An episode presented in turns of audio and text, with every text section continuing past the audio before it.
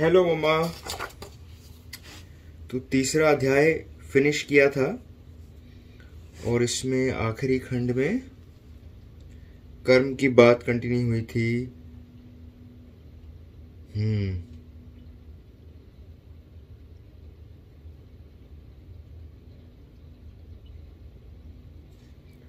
हाँ कर्म पे काफ़ी फोकस था और एंड में इसमें बोला था इंद्रियों के बारे में।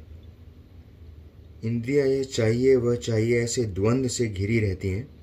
ये एक ही पैराग्राफ में है। आई एम थिंकिंग कि ये आगे काफ़ी डिटेल में कवर किया गया होगा गीता में। पर इसमें थोड़ा सा समरी थी कि इंद्रियाँ कैसे उसमें आ जाती हैं। तो आगे पढ़ते हैं। चौथा अध्याय।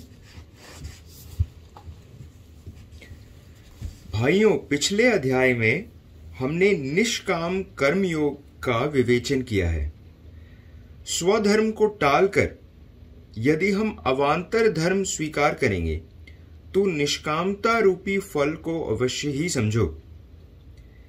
स्वदेशी माल बेचना व्यापार का स्वधर्म है, परंतु इस स्वधर्म को छोड़कर जब वह सात समुद्र पार का विदेशी माल बेचने लगता है तब उसके सामने यही हेतु रहता है कि बहुतेरा नफा मिले। तो फिर उस कर्म में निष्कामता कहाँ से आएगी? अतएव कर्म का निष्काम बनाने के लिए स्वधर्म पालन की अत्यंत आवश्यकता है। परंतु यह स्वधर्माचरण भी सकाम हो सकता है। अहिंसा की ही बात हम लें। जो अहिंसा का उपासक है, उसके लिए हिंसा तो वर्ज्य है। परंतु यह संभव है कि ऊपर से अहिंसक होते हुए भी वह वास्तव में हिंसामय हो। हम्म।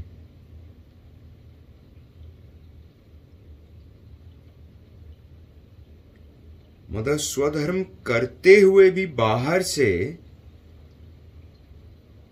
वो निष्कामता भी ज़रूरी है। स्वधर्म ज़रूरी है और निष्कामता, क्योंकि अगर हाँ मतलब क्योंकि हिंसा मन का एक धर्म है तो वही कभी बाहर आप कर रहे हैं, पर अंदर कुछ और चल रहा है तो वो नहीं माना जाएगा।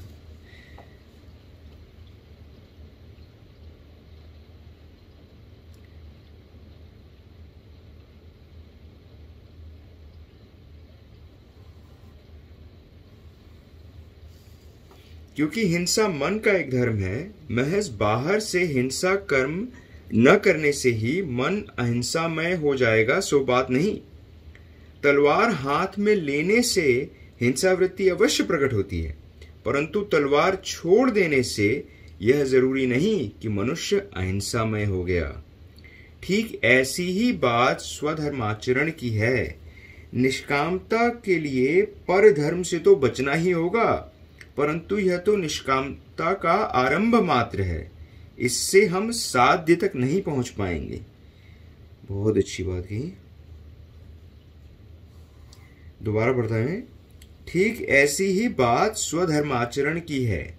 निष्कामता के लिए परधर्म से तो बचना ही होगा, परंतु यह तो निष्कामता का आरंभ मात्र हुआ। इससे हम साध्य तक नहीं पहुँच गए। निष्कामता मन का धर्म है। एकदम सीधी बात कही, निष्कामता मन का धर्म है, उसकी उत्पत्ति के लिए एक स्वधर्माचरण रूपी साधन ही काफ़ी नहीं, दूसरे साधनों का भी सहारा लेना है। अकेली तेल बत्ती से दिया नहीं जल जाता। क्या एग्ज़ाम्पल दिया है?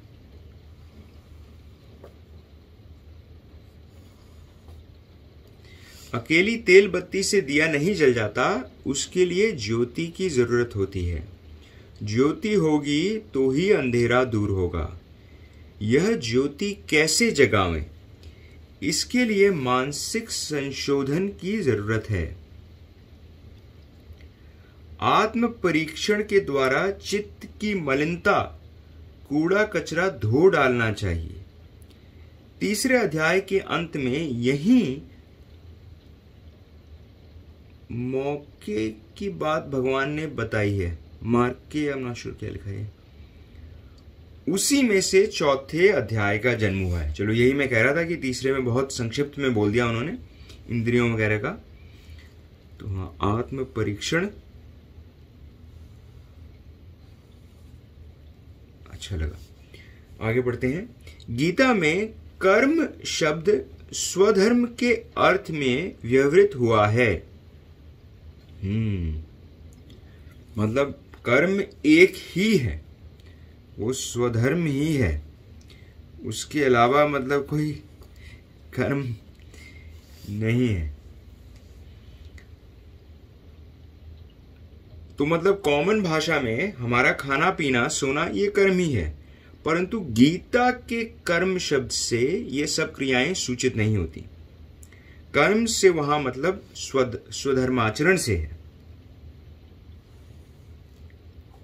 परंतु इस स्वधर्माचरण रूपी कर्म को करके निष्कामता प्राप्त करने के लिए और भी एक वस्तु की सहायता ज़रूरी है।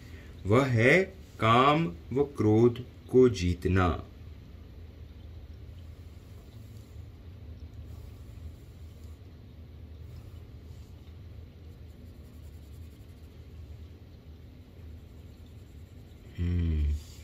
चित्त जब तक गंगा जल की तरह निर्मल व प्रशांत न हो जाए, तब तक निष्कामता नहीं आ सकती इस तरह चित्त संशोधन के लिए जो जो कर्म किए जाएँ उन्हें गीता विकर्म कहती है।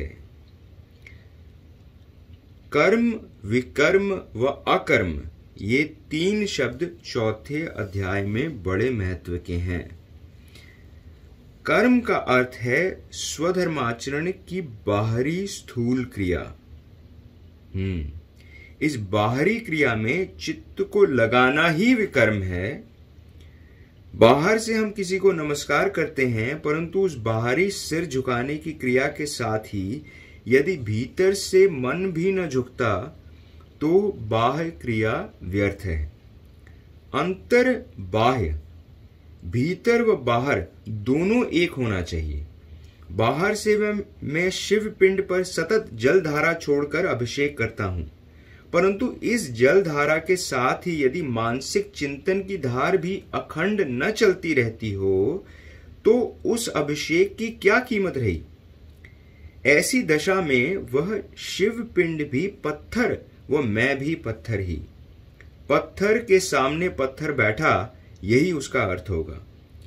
निष्काम कर्म योग तभी सिद्ध होता है जब हमारे बाह्य कर्म के साथ अंदर से चित्त शुद्ध शुद्धि रूपी कर्म का भी संयोग हो। कर्म विकर्म। इसको जरा लिख लेता हूँ। ओके आगे पढ़ते हैं। निष्काम कर्म। इस शब्द प्रयोग में कर्म पद की अपेक्षा निष्काम पद को ही अधिक महत्व है। अच्छा जब निष्काम कर्म कह रहे हैं तो निष्काम पे ज़्यादा ज़ोर है। निष्काम कर्म इस शब्द प्रयोग में कर्म पद की अपेक्षा निष्काम पद को ही अधिक महत्व है।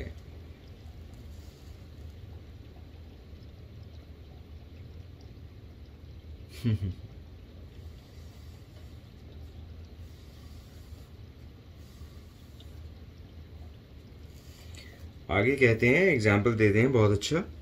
जिस तरह अहिंसात्मक असहयोग शब्द प्रयोग में असहयोग की बनस्पत अहिंसात्मक विशेषण को ही अधिक महत्व है। अच्छा एग्ज़ाम्पल है। अहिंसा को दूर हटाकर यदि केवल असहयोग का अवलंबन करेंगे तो वह एक भयंकर चीज़ बन सकती है। उसी तरह स्वधर्माचरण रूपी कर्म करते हुए यदि मन का विकर्म उसमें नहीं जुड़ा तो उसे धोखा समझना चाहिए।